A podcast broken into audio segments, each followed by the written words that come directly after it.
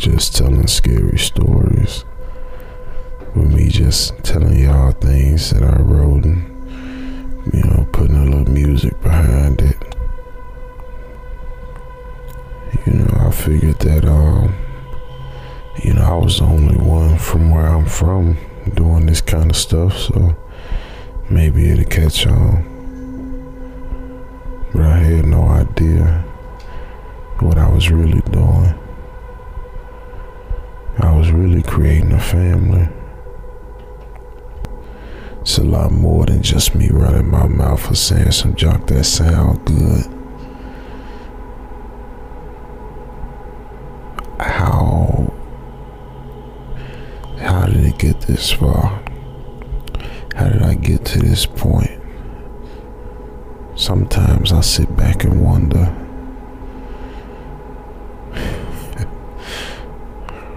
The reason I got where I got is because of y'all. I wouldn't trade y'all for the world. Ain't nothing in the world more valuable than all 1,400 of y'all.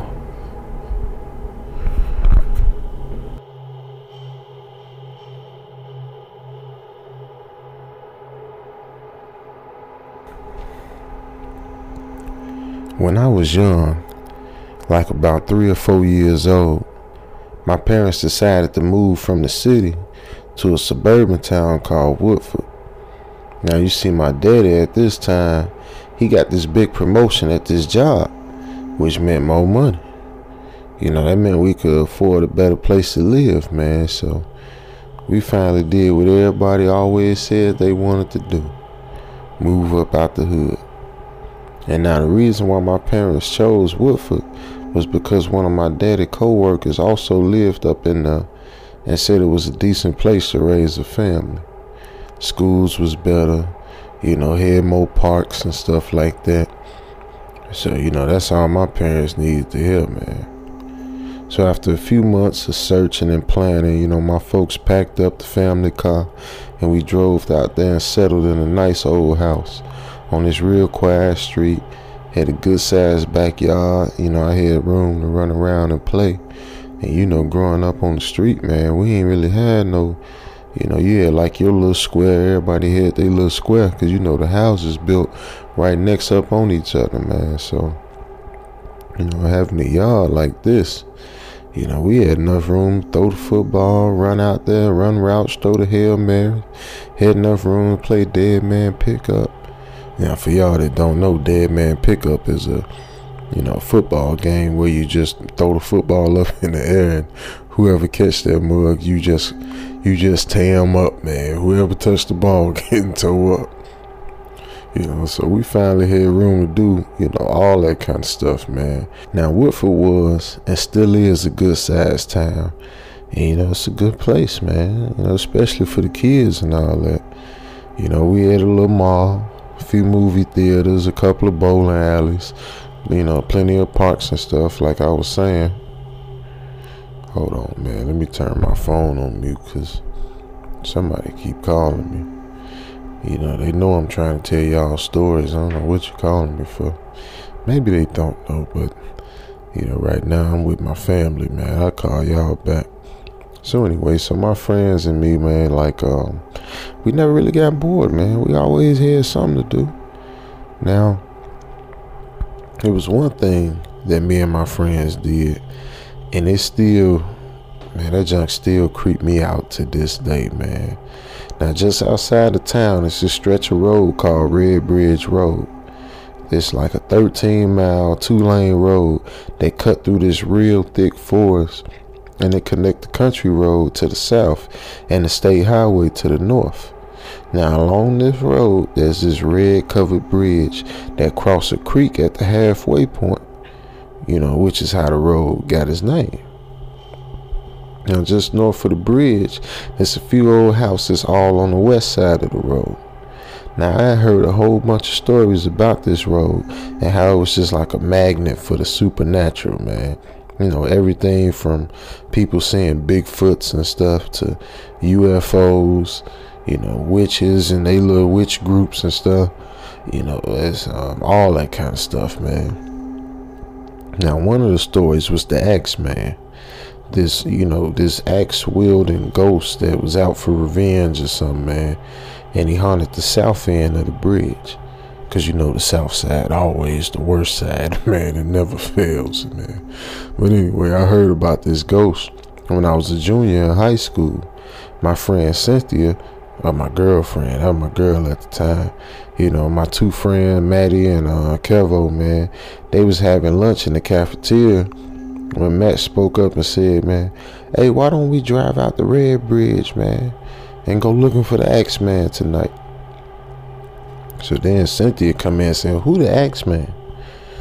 Now Cynthia had moved to town a year before and hadn't heard too much of the urban legends that made, you know, made their rounds around Woodford or whatever. Now Matty got all excited and prepared to go into his story mode. You know, Matty, he think he could tell a story better than me, but you know, he wrong, man. You know, can't nobody tell a story better than me, man. now, so uh Kevo, he just roll his eyes, man, cause he already know what time it is. You know, he like, oh man, here we go again. So Matty kicked the story off. Man, back in the early 1970s, it was a man who lived alone in this old in um, one of them old houses on Red Bridge Road, right? Now, now ain't much known about him, but many people believe he chose to live alone because he had some time in prison for abusing his uh, family. Now, when he got out, he found life on the outside was worse than when he was in prison. Now he ain't had no family to go back to, and his friends ain't want nothing to do with him, and he couldn't get a job like the one he had, and he had to set on pumping gas down at the local um gas station. You know they used to call it a service station back in the day. Now because of his past, everybody in town just pretty much looked down on him. So he took to um, living in one of them um, houses, man, just being alone. Only coming in town to work and buying some groceries or something. So now, as soon as he was settling in, he took to walking along the road at night, you know, just to clear his head and try to figure out, you know, where he would go from there. And it was during one of these walks that somebody killed him. What happened to him? Cynthia asked. Matty just smiled and continued on, man. You know, he was walking along the road at night as usual, and he just crossed the bridge, you know, heading south when a man came out from behind the shadow with an axe. Now, before he could react, the killer got him with two shots. Flop, flop. The first blow took off a good part of the left side of his face, and the second one hit him right up in the chest, killed him right on the spot, man. And nobody know who the killer was. You know, some say it was a deranged serial killer who killed the victims with an axe, and others say it was a relative of his ex-wife who thought the man got off too easy and took matters into his own hand. Now, whoever it was, they were never caught. You know, and since the ghost of that man, you know, the ghost of that man, like, still walking around, right around the bridge, man. You go to that bridge at night, you see him holding the axe, looking for his killer trying to figure out who did that to him. So he take out anybody who cross his path. Straight up, just like that. Now when he finished his story, you know, Cynthia just sat there for a moment, man. Just sitting there for she said anything, man. And then she said, um, that sounds scary. Yeah, that's pretty freaking scary, man. Uh, I done seen a lot of scary movies, but the way you just told that, that thing was scary, man. Uh, maybe we should go out there. So now he looked at her with surprise. He said, "Girl, you you for real? You ain't you know you said you scared." And she just said, "Look, uh, you know I don't believe in no ghosts. Even if the that man is real us, he you know he can't. If he real, he can't hurt us if we in the car. We just stay in the car." You know, so we all say, yeah, we go check it out, man. The worst we thought could happen is we get bored just sitting in the car, or the police stop us, one of them state troopers or something. You know, they had their little uh, headquarter thing at the edge of the town. You know, so if that happened, we just tell them, you know, we tell them we just out there to see the X Men. no, we ain't gonna tell them we saw the X Man. They gonna think we out there high. We can't say that, man. So we made plans to meet up at Matty house at Sam And Kevo, me and Kevo had basketball practice, and we had this big game against Greenmont coming up.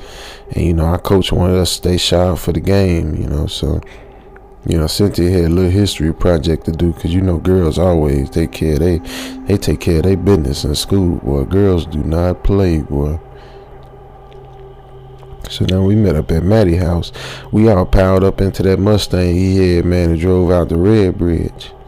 Now, even though, you know, it was a good night, man, it was real dark, though, in the woods along the path. And uh, so Matty had turned them high beams on just so he could see up the road. I guess the trees covered up the little moonlight or whatever. Now, um, soon, you know, that covered bridge came into view, and Matty stopped the car, put it in park. Now, Red Bridge wasn't used very much, you know, if at all, man. Especially with the interstate on the other side of town. And nobody lived in all them old houses on the north side of the bridge in years. So we, you know, we were safe just being in the middle of the lane. So then 10 minutes went by. Then 20 minutes. Then 45 minutes. Finally, before we known it, we've been there a whole hour. So I'm like, man, this junk suck, man. We been here an hour and ain't seen nothing, man. And Kevin and Cynthia, they both agreed. And, you know, you know, like, come on, Matty, man. The X-Man just a myth, okay? That's what Kevin said. And even if some guy was murdered by an axe killer, why would his ghost carry the same weapon he was killed with? Cynthia said. Matty shrugged and said, you know, maybe hoping this killer will return to the scene of the crime so he could, you know, return the favor.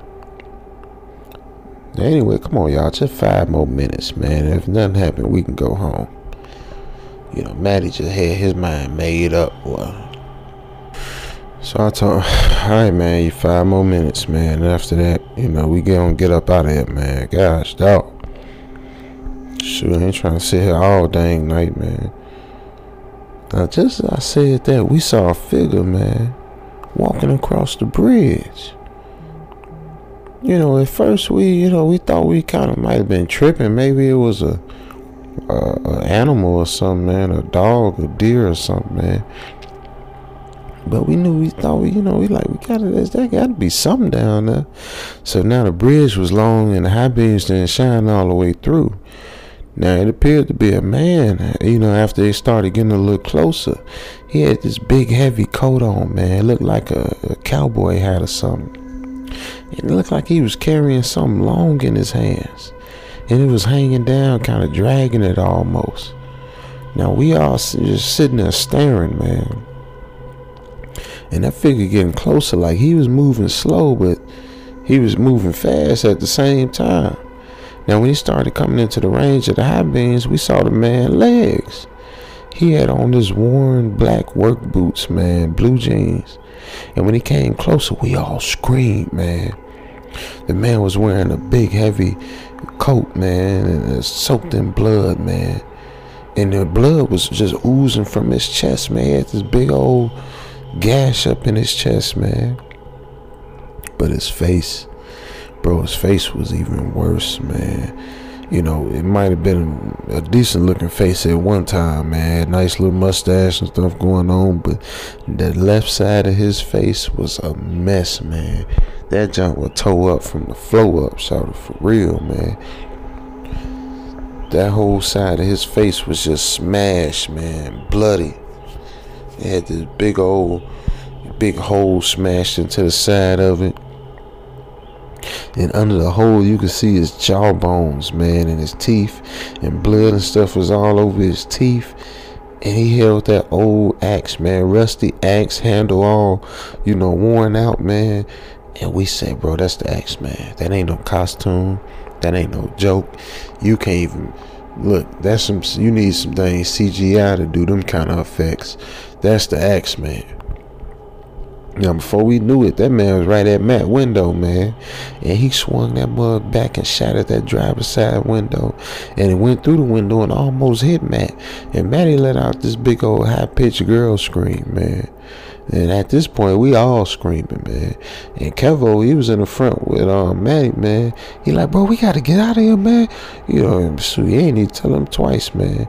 He was already putting the car in reverse and peeling out, man. And as we did that, the axe man got ready to make another blow, man. But the axe came down on the hood as we pulled away. Tires made a loud screech, and that axe just tore a long gash up in the hood, man. I couldn't believe it, man. The road was straight, so he just kept speeding backwards until we finally like reached the country road. It was only then that he turned around and put the thing in drive, man. That man was shook. Straight up. Now we did tell the police that we were attacked, but you know, we ain't tell them that it was a ghost, man. You know, because we already know they gonna drug test us. We tell them that junk. They gonna think he was driving under the influence. We tell them we got attacked by a dang ghost. And then, one especially if you say ghost, they gonna be like, well, how could a ghost hit the car? Ain't a ghost supposed to go through the car? So how could he swing an axe and actually tear the car up? See, that junk sound crazy. Just me saying it, man. So, you know, um, we just told them some crazy man out on Red Bridge mess with us, and they said they'd check it out, but none of it came with. We ain't never heard nothing back. At least they probably ain't even really go out there. Or if they did go, they waited till the morning to go, cause everybody heard the ghost stories out there. So cops ain't that brave, man. You know, so and if they did catch him, I'm glad that you know. I'm glad that uh, I'm glad they didn't even try, man, because you know he a ghost, man. So I guess he, he can't. I guess he could go through the walls if he wanted to. I guess ghosts just pick, you know, what they want to do, man. So if he can go through the walls, they probably go through the handcuffs and go through the back seat of their car and go through the bars in the prison. So I'm glad they didn't catch him, man, because it would have really jacked him up. And uh, it took a little while for Matty to get his car fixed, man. You know, his dad told police, you know, uh, well, we told him, so he ain't get grounded, but he did have a stricter curfew for a few weeks. And we never brought that junk up, man. It's my first time talking about it, so. Yeah, man, I ain't brought that up, so I hope y'all. I hope y'all can feel my pain on this one, man. That junk still haunt me to this day, man.